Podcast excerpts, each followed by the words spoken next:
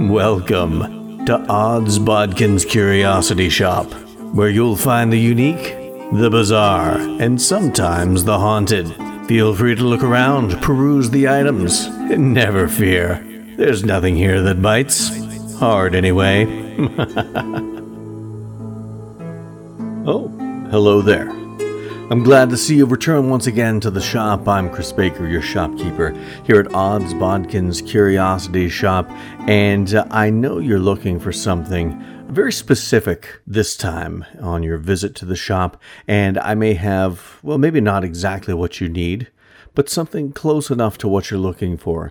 It's a small child's toolbox, plastic in nature, filled with all sorts of plastic tools, tools that might be used by a doll or an action figure of some sort. Now, this is quite old, well over 30 years old quite worn, but if you look very closely, emblazoned on the side of this plastic toolbox, you may be able to make out the word good guys. This is an accessory to a line of dolls that, if one Andy Barclay would have been just happy with this, his life may have turned out a little bit different, but yet we would not get to experience the horrors of the movie franchise Child's Play. And we would also not be able to experience the terrors of a new series on SYFY. So let's pull out the mutoscope and take a look at Chucky.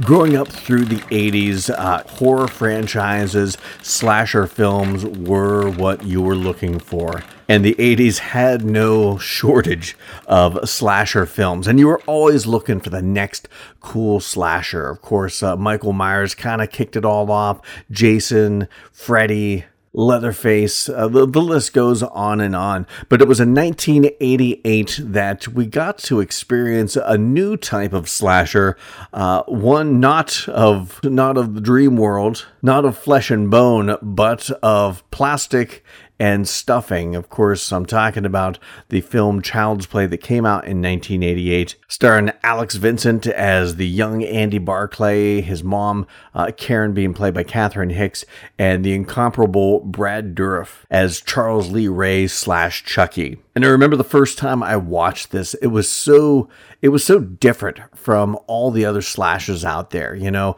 Michael Myers was this guy, but he wasn't a guy. He had some supernatural elements to him, but still based in a, a physical man form. Same with Jason. Jason was a guy, but but he had some supernatural elements that that kept him coming back. Freddy was a, a dream demon of sorts. Leatherface, I, I, didn't know what the hell he was. Uh, that that was probably one of the the scarier uh, slashers of the time for me. The one of the uh, where you know some of the movies I just I I was a kid was too afraid to watch. It wasn't until I was a teen that I I really kind of got to take in the Texas Chainsaw Massacre experience. But Chucky was different. Chucky was a doll, and how were they going to make this work as something to scare me? And boy, did they do a good job. Of course, Child's Play, uh, directed by Tom Holland, not that Tom Holland, uh, written uh, the screenplay and the creator of, of Chucky and Child's Play, Don Mancini, uh, just put together an excellent movie that really made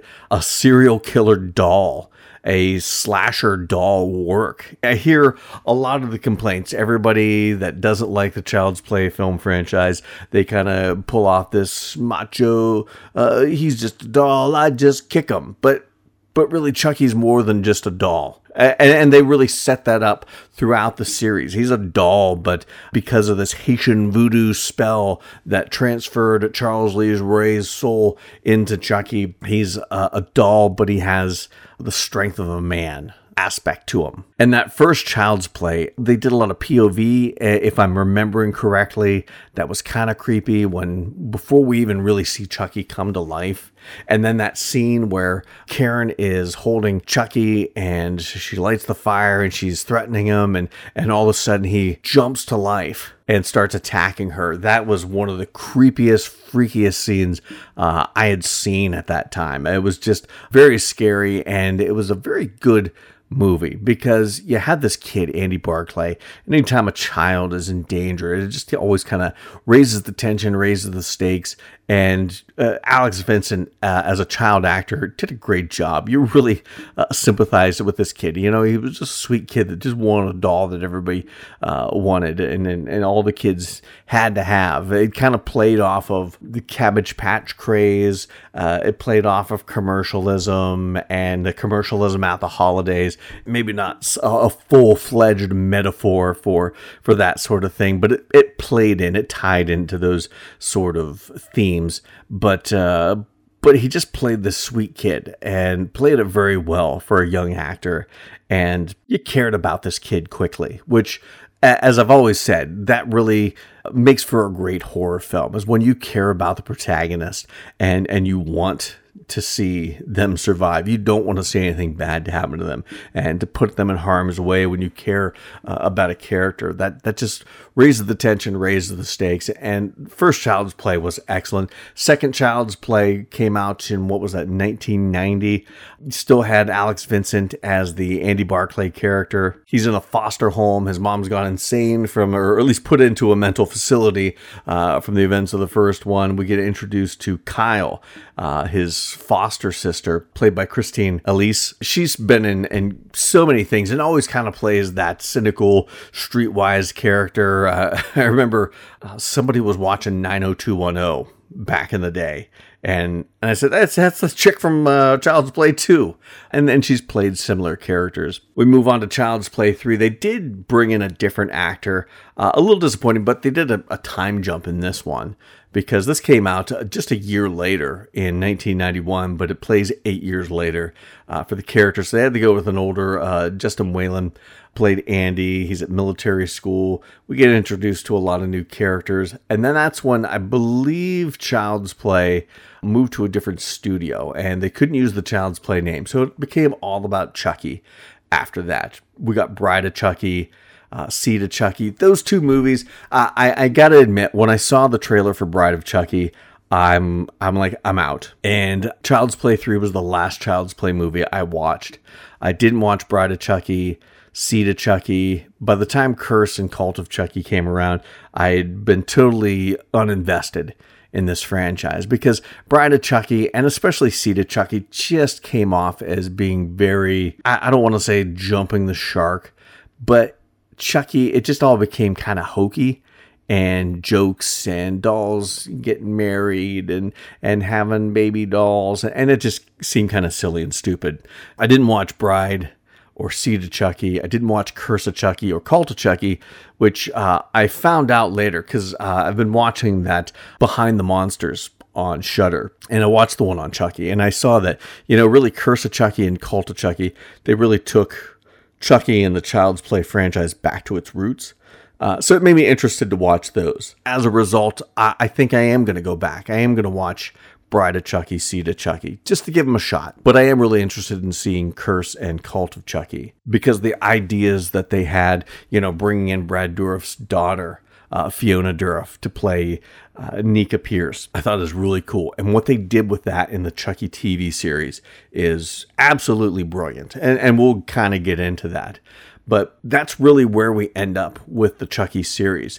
The beautiful thing about this whole franchise, for any of its faults, and and I do consider Bride and Seed of Chucky to be lower points on the totem. I'm going to watch them. I'm going to give them a chance, but they just seem kind of hokey to me. I don't expect much. I hope all my expectations are subverted when I watch those. Excited to watch Curse and Cult of Chucky. Uh, but for all of the the good, the bad, the ugly, the indifferent of the Child's Play series.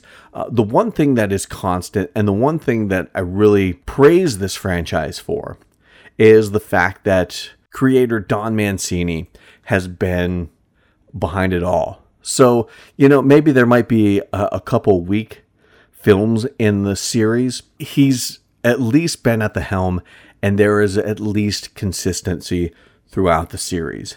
And I think that's why the Child's Play reboot in 2019 tanked so bad, is because you didn't have Don Mancini a part of this. And I think that really hurt the the attempted reboot of this franchise that I don't feel needed rebooted because The original Child's Play is a classic. From what I understand of Curse and Cult of Chucky, uh, Don Mancini is bringing the franchise back to its roots and back to what made Child's Play such a great horror franchise. The one thing I hated about the idea of the Child's Play reboot was bringing in the uh, technology and uh, cyberspace and all that stuff in with it. It just seemed hokey. It seemed like a gimmick. So I was really interested to see when it was announced that they were going to do a Chucky TV series. I thought this is either going to totally bomb and just be, uh, you know, a definite jump of the shark, if you will, or it's going to reinvigorate this franchise. And I'm going to say right off the bat that I think it is the the latter. I think this is a a, a brilliant series because one, you're bringing back creator Don Mancini. He's a part of the production team. Uh, he's been a part of uh, doing some of the writing, some of the directing. They also brought in some other writers and, and producers. Of course, uh, Nick Antosca, who wrote the short story that Antlers was based off of, which I was a huge fan of that, the short story and the movie. Uh, he's a part of the production team. So th- they brought in a lot of help to, to create and craft uh, a really good series. And like I said, when you've got the creator on board, being a, a, an influence in, in the creative process to make this series, that was the recipe that was needed to, to make this series work. Now, I, I, didn't always feel like that. Like I said, I, I thought there was a real distinct possibility that when this series kicked off, that this could bomb if they didn't do Chucky right. And, and based on the first episode, I had a real fear that they were going to try to make Chucky into like kind of an anti hero. And that just bothered me because that's one of the things I hate about horror franchises.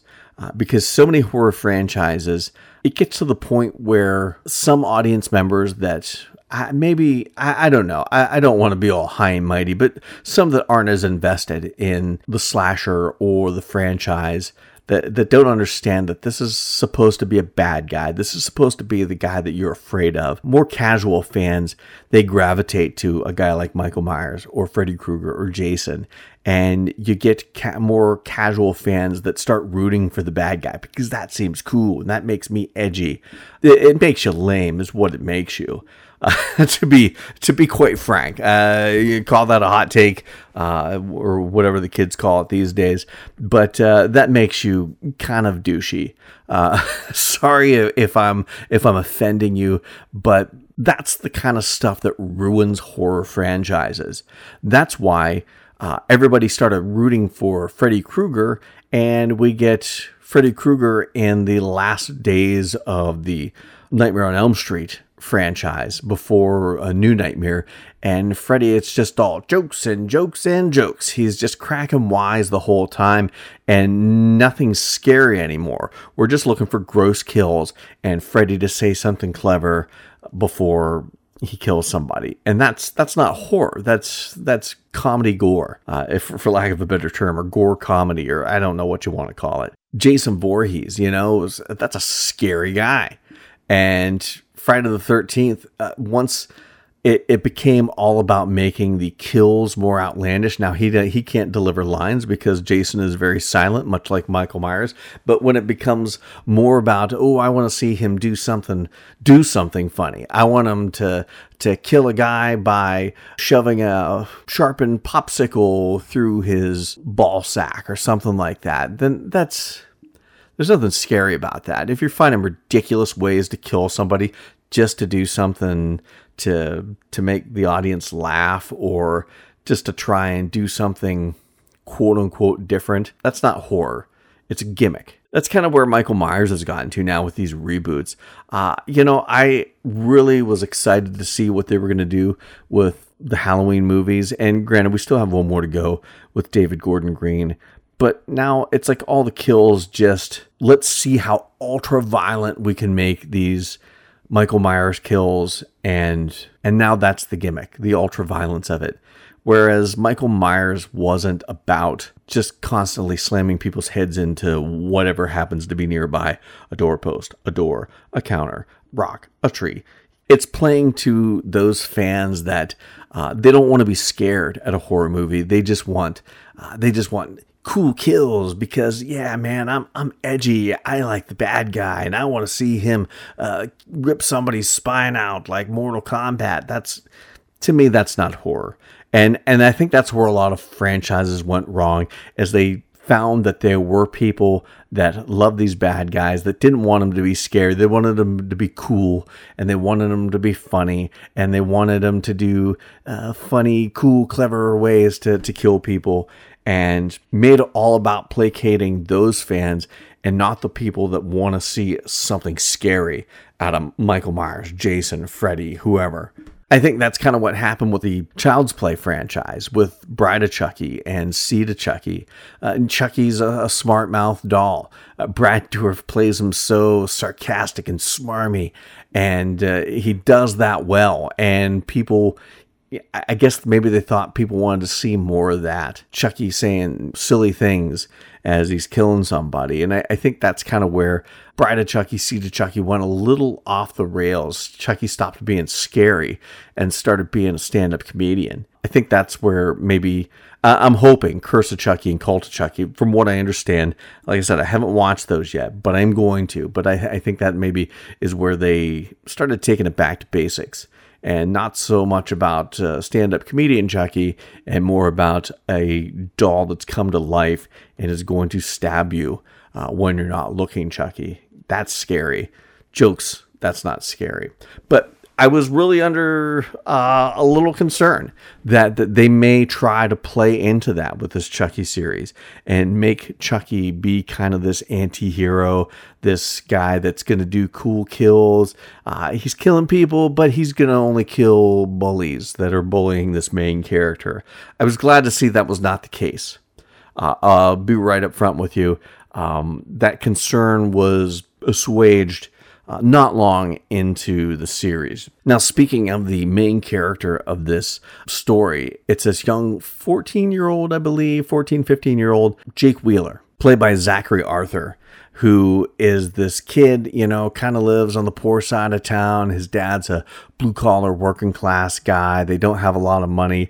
Mom has been, I believe she passed away. I can't remember if they said cancer, but uh, she's been gone for quite some time. And she was an artist. And the Jake character is really into art. But, you know, he's, he's kind of, uh, you know, got an offbeat sense of art and uh, offbeat compared to what society thinks. Uh, he takes dolls and makes sculptures with dolls, and which really kind of brings him under the scrutiny of his father and his uncle and his cousin and his aunt and other people that that find that weird.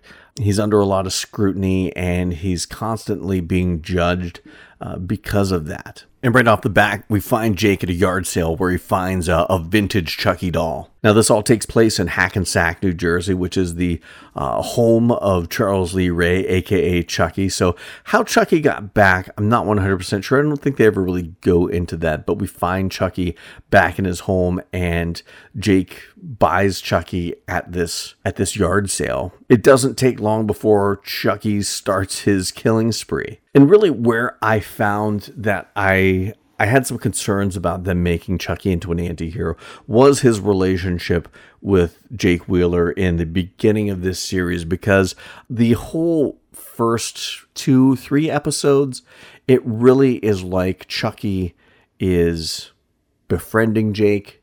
He's going to look out for him. Jake's got uh, some, some classmates who are bullies. Lexi, played by Alyvia Alyn Lind, she's kind of bullying him. His cousin Junior Wheeler, played by Teo Briones. And you see Chucky playing up the whole "I'm going to be your friend to the end" sort of thing, and I, I, I was really concerned that they were going to make this uh, Chucky teaching the bullies lessons. He may kill one or two, he may come close to it, but uh, Chucky's gonna we're going to be rooting for him because he's going to be sticking up for the underdog, and I just there was nothing that was going to make me hate this series more than making Chucky this avenging angel. Now, that is not how they played it. It, it kind of felt like at that at the beginning, but like I said, Chucky's playing up the whole he's going to be Jake's friend to the end. And it, it really turned out to be more of a grooming Jake to become a serial killer like him.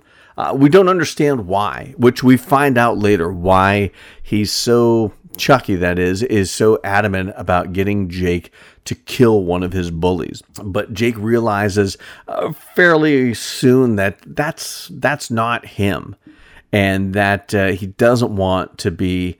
Uh, a killer like Chucky. He doesn't want to kill Lexi, and that sets Chucky as an adversary to Jake, and Jake is an adversary to Chucky. And Zachary Arthur plays Jake Wheeler really well. Uh, he's a young actor. He's not been in a ton of stuff, but he's been in uh, quite a few things as of late. Nothing that I've actually uh, been able to watch or, or, shows that I watch, but the kid does a, a good job. Um, my only critique is he, and, and, maybe that's the character that he's playing. He always has a very consternated look. I said consternated, not constipated. A consternated look. Uh, he's always like tilting his head and squinting his his eyes, and it, it, it, very in very painful moments. But it just. I don't know. After a while, it started to make me chuckle every time he made that face. But all in all, uh, he did a really good job with this. This character has a lot going on. He has a father uh, played by Devon Sawa from Final Destination. He's done uh, tons of other things in the horror genre since then, but uh, he plays his uh, abusive alcoholic father who the guy loves him but doesn't understand him. It's kind of alluded to early that Jake may be gay. And we find out that the, the Jake Wheeler character is is a young gay man. And his father, Lucas, he loves him. He wants to support him. He doesn't understand him. And he's never really given the chance to understand him before uh, Chucky does him in. Spoiler alert. Uh, you're going to find that out in like the first episode. So that's not much of a spoiler, which leads Jake to go live with Lucas's twin brother, Logan, also played by Devon Sawa, the father of Junior Wheeler and husband to Bree Wheeler, played by uh, Lexa Doig. And again, we'll get to all these other actors uh, as well because I, I want to talk about this. This is such a fantastic cast. But Zachary Arthur, you know, he, he plays this character, this young kid who's dealing with the fact that he's he's a closeted young gay man. He's got to play the grief of having lost his mother and her really kind of it's insinuated that she's really the only one that has kind of understood him because his father doesn't. He has a strained relationship with his father and then has to see his father die. And he's going to live with relatives that he doesn't really like. Junior as an adversary to Jake throughout this whole series. His aunt Bree always feels kind of fake towards him. Like she puts up with him because it's his her her husband's nephew, but uh, she doesn't like him, doesn't want him around. Logan is another one where he's kind of the father that's always pushing his son, uh, Junior, to do more, be more. He's a Junior's in track, and he's always pushing him to be this track star. And kind of the very much the alpha male pushing his kid to be the very best. And he doesn't understand uh, Jake, and he doesn't understand the artistic side of him. And Jake very much is an outsider uh, not only in society because of the, the feelings he has, but also with the art that he tries to create, and, and the fact that you know his, his, mom's gone. He sees you know all these other families. His his uncle Logan and, and Aunt Bree and Junior have this what looks to be an idyllic family. Uh, he doesn't have that. All he's had was, you know, for however many years since his mother had passed away, all he's had is him and his father so he he very much uh, comes across as a, a, kid that just feels different from everyone else. And, and, that plays a lot into, I think that's really kind of symbolized in the art that he creates that uh, people just don't understand. They just don't understand his artistic inspiration. And that really is kind of a physical manifestation, uh, it seems, of all the things he's feeling on the inside. And, and much like him, nobody understands his art. But Zachary Arthur uh, really had a lot of weight to carry and a lot of emotional baggage to carry uh, with this character of Jake Wheeler uh, that he had to uh, express and play on the screen. A myriad of emotions, a myriad of issues that uh, this character had to carry. And, and I thought he did a really good job uh, as a young actor carrying the weight of this character. Uh, some of the other characters, of course, uh, Devon Evans, the uh, love interest of Jake and classmate, played by Björgvin Arnarsson, another young actor who did a, an outstanding job. I don't think they utilized him as an actor as well as I, I kind of hoped. I wanted to see more from this character but he plays uh, a podcaster. That's the thing these days. Uh, kids being podcasters. We saw it in Ghostbusters Afterlife, and uh, he's a podcaster, kind of does this true crime type podcast, really into investigation and that sort of thing. He befriends Jake, and then, of course, they enter into a romantic relationship. Uh, I-, I thought it was interesting. They played really well to the awkwardness of romance at that age of 14 15 years old. And those kind of awkward kisses with uh, with your uh, girlfriend or your boyfriend or whoever. Uh, it just kind of really came through in in their portrayal, and whether it was just happenstance or if it was planned that way, uh, I I don't know, but it just played really well, and it played to that to that innocence and that awkwardness of that age when romance is involved. Now we kind of talked about these two other characters, Lexi and Junior, but they are in a relationship, at least for the for the most part of this uh, series. Alyvia Alyn Lind and Teo Briones, both really good actors. Alyvia Alyn Lind is uh, a fine young actress. She really plays a bully well. Uh, kind of when she has a bit of a character turn, she plays, you know, she plays a good guy well. She's just a, a really I'd like the range of her acting in this for such a young actress. I thought she did really well. Teo Briones, uh, another actor who um, I, I, didn't get to see much uh, or as much out of him as I wanted to. His character didn't have much dimension to it a- until the very end. And and then we kind of get to see what he's made of the junior character what junior's made of. And then later in the series we really get some cool scenes with a couple actors from from the series. Uh, that's what I loved about this is they they played it as if Child's Play through Cult of Chucky are all still a part of the story. There's no rebooting this. This is a, a very consistent franchise, and everything was up for grabs. And you did get a lot of callbacks to the previous movies, and no bigger callbacks than Jennifer Tilly playing Tiffany Valentine, uh, Chucky's lover and partner in crime. Uh, you also get Fiona Dourif playing uh, Nica Pierce, uh, reprising her role from uh, Cult of Chucky and, and, of course, Curse of Chucky prior to that. But one of the really cool things they did is they did some flashbacks back to when, you know, Chucky was just a little kid, when he first became a serial killer. We get to see Chucky through the ages.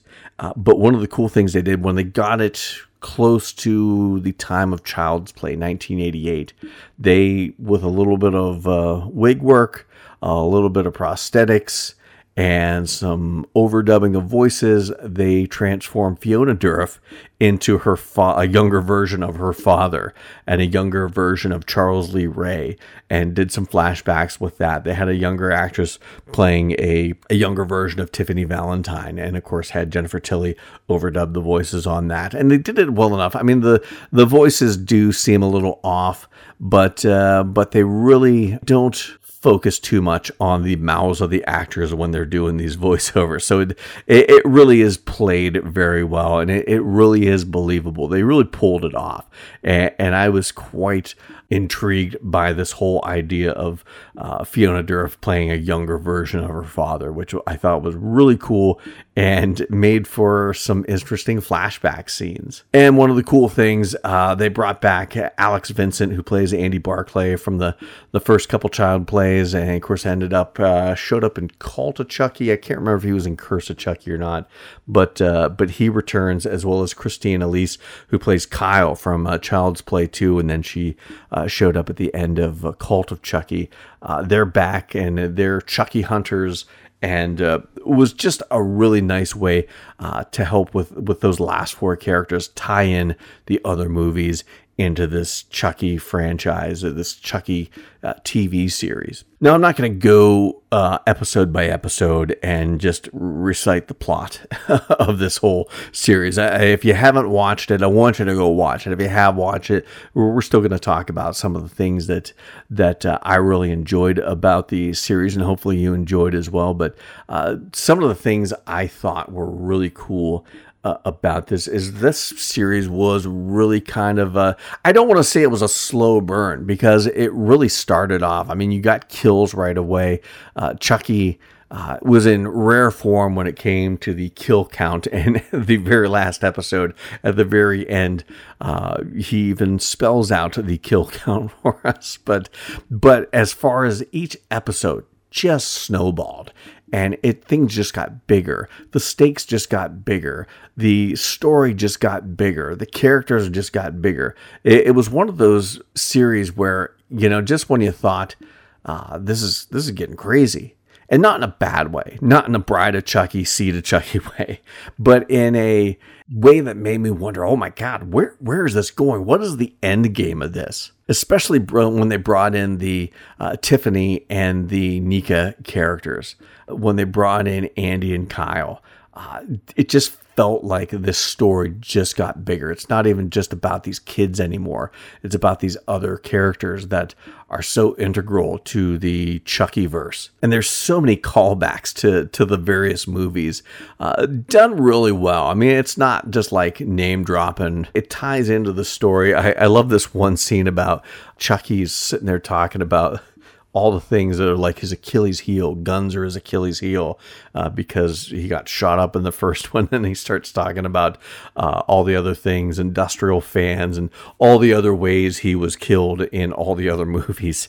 And uh, those are all his Achilles heel as well. Now, this may be a little bit spoilery, but the end game of this series really ties into the cult of Chucky because we get to see what Andy and Kyle have been doing, hunting down these Chucky dolls. They, of course, we find find out in Cult of Chucky that Chucky can splinter his soul into different dolls, and they've been hunting down all these different Chucky dolls. And Chucky's master plan is really to take what he was doing in Cult of Chucky where he had these I can't remember there were like three four different chuckies to take that to the next level he's having all these good guy dolls shipped to where Tiffany is staying. And it all ties into the reason why he's trying to get somebody to kill for him, an innocent to kill for him.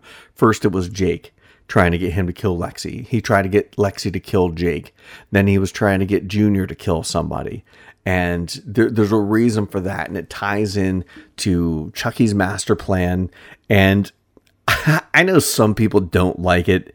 They don't like when black magic is brought in. They feel like that's cheap, a cheap explanation for for things. Uh, I, I, was listening to one podcast talking about a Stephen King uh, short story, and they were upset that he used uh, black magic. This character used black magic to get a girl to like him. That uh, short story from Stephen King, I Know What You Need. And they were like, why couldn't he just be a stalker? Why couldn't he just be a stalker? Why did they have to bring black magic into it? Uh, well, you know, if you want just a, a stalker, then go watch the Lifetime original movie of the week and you'll get all the stalkers you want. But it's Stephen King and you got to have some supernatural element to it. And in this, you know, in this story's case, uh, black magic was the was the supernatural element of the day. In Child's Play, it doesn't bother me that uh, how do you get Charles Lee Ray's soul into a good guy doll? Well, of course, Haitian voodoo spell, and they play into a lot of the the voodoo elements that Child's Play has been all about. We get references to the Damballa voodoo god that has been been used uh, throughout the Child's Play series. And again, spoiler: uh, Chucky's looking to have an army of Chuckies at his at his command. And I have to say, the eighth episode, the finale to this season, An Affair to Dismember, was really everything you would want in a Chucky TV series finale. You had an army of good guy dolls. You had Chucky being Chucky. Uh, you had Chucky die. I felt that Chucky's death in this was a little lackluster. I, I was hoping for a little more out of it. The final showdown between Jake and Chucky. But I, I wasn't disappointed because there were so many other big things going on. Tons of deaths, tons of carnage. We think Andy is going to get away with the the army of Chuckies, and who do we find? We don't find uh, necessarily Tiffany Valentine, but we find the doll version of Tiffany uh, has hijacked Andy and this truck full of Chucky dolls. So it was just, it was such a wonderful, wild, and crazy ride that you would expect from Chucky. And, and it was very much like Lord of the Rings, Return of the King. There was about 15 endings to that, which I, for one, didn't mind uh, because I wanted that story to keep going. I didn't want it to end. So I didn't mind the 15 endings. Uh, that was the same way with this. They did multiple endings to this show. And it's just like, as soon as we think, okay, this is it, there's another ending. And, and it all culminated with Chucky sitting in this easy chair. I think he's got a smoker's jacket on uh, next to a fireplace. And he counts all of his kills. So you know that uh, the Chucky TV series delivered in the death and dismemberment department. And it was also a way to say, hey, you know what? Chucky's going to be back. And SYFY announced just before the season finale released that uh, Chucky was greenlit for a second season. So we've got a lot to look forward to in season two of Chucky because uh, one of the endings showed a black gloved hand uh, hitting it, touching a tree. I can't remember what he was watching, uh, but uh, but who is this black gloved character? Uh, I, hopefully it's hopefully it pans out better than the Man in Black and the Halloween series. But uh, but I think I think Don Mancini and I think the group that they have putting together this series has got it well under control. I, I mean, it could be it could be a lot of characters. I mean, there's some characters from the old series. Uh, Karen, Andy's mom, could be her. I don't think we ever knew what happened to the Ronald Tyler character from Child's Play 3.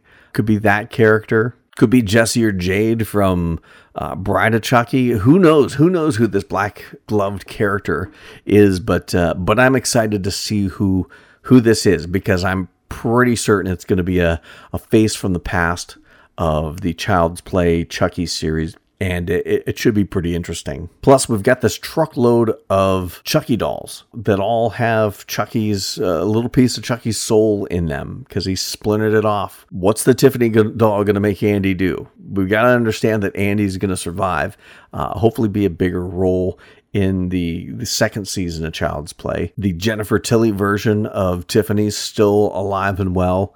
Nika, uh, she's still alive, but there's a little bit less of her than there was before. Uh, you're going to have to watch one of the endings for that, but uh, uh, pretty disturbing and and gruesome what happened to her without even really seeing what happened to her. We just see the results, and it's it's still pretty disturbing. But that was what I really loved about this series is that it paid homage and paid respect to the, the previous films by making a lot of callbacks to it, but they didn't retell any of the old stories. I mean, you had elements of the old stories. Uh, Cult of Chucky was very much at play. Bride of Chucky, very much at play. Curse of Chucky, Child's Play 1 and 2, very much at play. But it didn't feel like any of the stories were being rehashed. It felt like something new. It felt like they were doing something different. While still, like I said, giving you those callbacks to those other movies and really laying the groundwork for for more to come which I, I think is is always fun because uh, you know a series like this can can get stale really quick. I think if you're not afraid to you know think outside the box and do new and different things. And I think just from this first season, they showed that you know they're they're willing to try different things while still you know still leaning on the history, but uh, I'm I'm expecting them to take that up a notch. I'm expecting uh, new things to come in the future with Chucky. So that that's really exciting. And you've got a rock star cast. You've got some of the old familiar faces from this franchise. I really think sky's the limit for the Chucky franchise uh, as it, as it moves forward as a TV series. And I really uh, haven't said much about him, but Brad Dourif as the voice of Chucky is is a rock star he just brings this doll to life in a way that very few could because he's funny and he's sarcastic and he has the quick quips, but there's a sinisterness about it that he's making jokes, but it's not it's not like Freddy, welcome to prime time bitch as he throws a girl's head through a TV screen. It's not corny jokes. There's a sinisterness to his delivery. And he did such a great job. He does such a great job with Chucky. Uh, it was really great to see him back. And, and speaking of Chucky, I was so happy to see that they really kept up the tradition of using a lot of practical dolls and puppets and, and animatronics to bring Chucky to the screen because in this day and age, it would be really easy to just do a bunch of CG Chuckies, and they stayed away from that as much as possible. I'm not saying they didn't use any CG, but they really took great pains to to use practical when and where they could, and and they did it a lot. I mean, uh, as far as I could tell, most all of it was practical. Almost all of it was puppetry and animatronics, and and that really, to me, adds to the production value. It, it adds to the weight of the character that you can't get that with CG. Uh, or very rarely can you get that with CG. And it just it made Chucky feel like real. It made Chucky feel more menacing uh, knowing that you had this this physical, tangible uh, thing to interact with in, in, front of these actors, and I think it made you know their work. It, it amped that up. They weren't just talking to a, a tennis ball uh, hanging from a string somewhere. So I, I, really thought it was a very smart thing to do. And like I said, uh, this is the legacy of Chucky. They've done this throughout the franchises using practicals and puppetry and, and things of that nature. So it, it really is just continuing the great legacy legacy of probably one of the more uh, underrated movie franchises. Like I said, I haven't seen some of the later ones, but really the the first half of the franchise uh, speaks for itself.